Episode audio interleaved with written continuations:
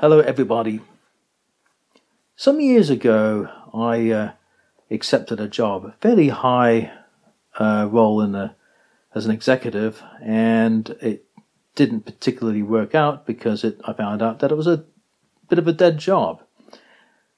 But I wrote something about it, and uh, this article is titled uh, Landing a Great Job Only to Find It's a Dead Job. Subtitled Five Lessons I Learned When I Jumped Too Quickly When Accepting an Executive's Role. Written 28 September 2021. Now, before I jump into the five lessons I learned, allow me to add my story beforehand. Okay, this is the story. Okay, there's nothing like being offered that dream position in a new company, a position of high responsibility, a position that demands the best of your skills and energy to ensure that it is fulfilled. Believe me, it does not come often. And when it does, when we get that acceptance email or letter, our, emo- our emotions often get the better of us. Well, this happened to be to me nearly 10 years ago, as of writing. I was one of the national team leaders in an Australian nationwide engineering consultancy of the rollout of telecommunications and ICT projects, which means information, communication, and technology. Having reached what I perceived to be a glass ceiling in the organization, I reached out to prospect for alternative opportunities in the jobs market. In hindsight, had I might have exercised a little more patience, I might have broken through that glass ceiling However, I made the, decision to, ex- to exit and accept a new glowing opportunity in a potential rival consultancy to set up a new telecommunications arm as a business development manager.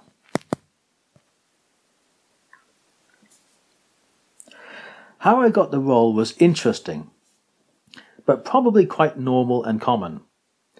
It was through a friend of a friend that I became acquainted with. He called me up saying that he heard that I was looking for another opportunity in the workplace. It so happened that this friend of a friend was the state manager of a nationwide property and engineering consultancy organization here in Adelaide at the time, and had the power to initiate new people into the business at the drop of a hat. He met me at the bar down the road and offered me a pint of beer.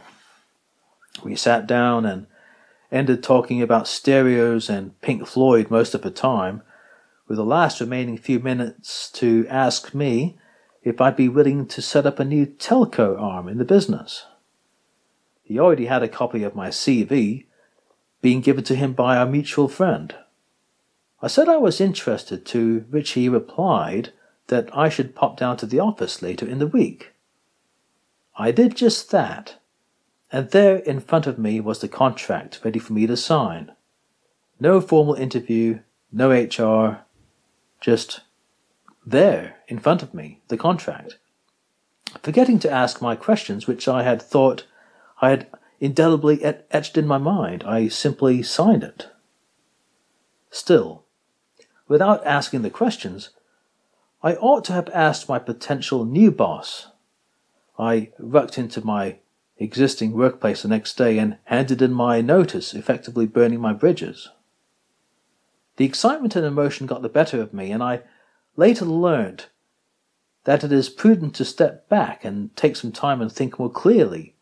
I did none of those things. The role was an executive one, and I received the salary and benefits afforded to me in that position. I had the carte blanche to explore and seek out new opportunities in the market. That included all the perks that came with the job the travel in business class, the gold cab charge card, flexible working arrangements, all the software, computers, and smartphones I needed, memberships to, to select clubs, and being invited to many meet and greet parties and functions with other executives from other firms. I created my own schedule and began the role with a great degree of fervor. Superficial, I am aware, I got to wear great suits as with the other executives without feeling out of place, and felt that I had traversed over the great glass ceiling above. Everything was laid out for me. The laptop was already there, ready for me to use, fresh with new software installed. They even asked what smartphone I wanted. The office secretary did what I asked, who said to me that it wouldn't look right if I did any stapling of papers or printing and so forth. Well, I wasn't used to this, and I felt somewhat awkward. Anyway, I got straight to work. I wanted to know where documents were stored, what the protocols of the business were, who the team are, what do they do, what skills do we have in a business. But the Adelaide office was only a small one, but my role was a national one, which meant that I would be often engaging with those in other state offices in New South Wales, Victoria, and Western Australia. Well, things were looking good. I got to travel to head office in Sydney, a sleek and modern environment with cushy, chill areas, open air, open area tables, which I kind of didn't like anyway, really nice kitchens with the best coffee and excellent snacks, and of course, the Friday afternoon beer and wine sessions, all free on the house, was to die for. I was invited to various training courses and was able to meet up with a wide variety of quite important people in varying disciplines in the business. I got free control to travel interstate and meet up with prospective clients I called up on the phone to rein in new business. All in all, it was an exciting time, but it was also short lived. I began to realize that I was struggling and losing energy in the role I was in. If one is familiar with taking on a position as a business development manager, it is not remotely dissimilar to a, a glorified salesman. It takes a lot of energy and requires a lot of support from the business. I took it on the premise that, being in such a position, that I should not require a great deal of hand holding. In hindsight, this was a big mistake. When joining a new company, one cannot possibly know all the procedures required to make a successful contract. I was demonstrating my low maintenance appeal by deep diving into the company's documents looking for marketing material, capability statements, and company profiles. My boss, or my friend's friend, was not the most approachable character when it came to asking for advice. I took this as a sign that I had to do my own research and findings without pestering him. Indeed, it appeared that he lacked any enthusiasm to my findings, of which I had several potential opportunities requiring some assistance from the business to fulfill. Moreover, he moved from Adelaide to Sydney, leaving me to run my own devices in the Adelaide office. The months passed and I ambled away looking for more opportunities, but every time I presented them to my boss, who now went to Sydney, the response was of no enthusiasm and worse, no interest at all. I began to wonder what I was there for. Then I noticed the trend of snobbery which prevailed in the executive ranks.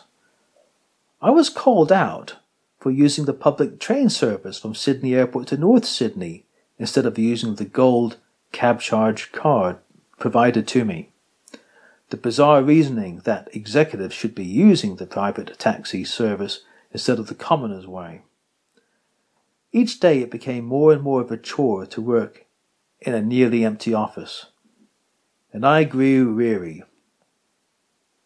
Then one day, a call came out of the blue after I responded to a tender to project manage a telco project.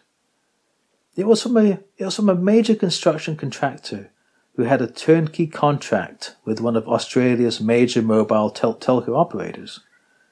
It so happened, uh, and I'm not making this up in any way, that that very moment my boss, along with three other high ranking officials in the business, were flying around from state to state, making shotgun redundancies due to a major restructure in the business. This was, this was known to only the very top brass and included my boss at the time. The four of them came into the office, and two others and I were led one by one to be fired. In our eyes, that was essentially what it was. I even might have had the potentially successful tender in my hand when this was happening as well, but cannot quite remember. After we were made redundant, the four of them took a plane and went to another state office and made several other executives redundant as well. The three of us made way for the nearest bar, and that was that. Oh, yes, I forgot to mention that this was in a space of just eight months. So, what were the five lessons I learned? Well, let's start with the first one. When receiving an acceptance offer, keep one's emotions in check and ensure that all the right questions are asked of the company. For example, what support will I get? Why, why am I being hired? And if so, why the decision to hire now?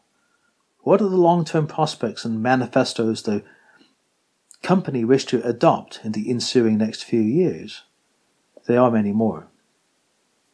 Second lesson When landing an executive's role, it often does not pay to show egalitarianism or solidarity to others working for you or to show that you are doing good by being too humble. For example, if you're offered business travel, never suggest to go coach class to save money to the business. You may earn brownie points with those under your order, but it only shows a form of virtue signaling to other executives that you are trying to be humble by saving money or doing the work which employees in the lower rank should do. However, if it is one's intention to set, as, set an example for others in measures of being more frugal or doing tasks to assist others in a business which are not normally done by the executives, then do so only after ample time to settle in and be a little more part of the furniture. Newcomers are often treated with suspicion by many, especially those who are not earning the same paycheck. Lesson 3 Never fear that you are asking your boss too many questions for fear of awkwardness. I wrongfully believed that being in a higher position that I would be largely maintenance free and not need to ask so many questions. Lesson 4 Being accepted a new position, always make it one's prudent task to be interviewed by others in the business, or be introduced to others one will be working with. When I started working, when I, when I started work, the first, no one knew who I was or what I was going to do, except the secretary and my boss. Well, this was a major failing on my part. And lesson 5. Don't be too enthusiastic at first. No one in the office likes to see a jumping for joy and over enthusiastic new employee trounce into the office, especially one who's brought in as an executive. That signals change, and some people don't like it. But the good news there is a silver lining to all of us. As soon as a chap who worked for the construction company learned of my redundancy, he made an introduction for me to visit the Adelaide branch and meet up with the office manager, who, in the space of not many days, got me to join the company to bid for NBN and Optus work. I always love to hear experiences from others who shared something which I just shared just a moment ago.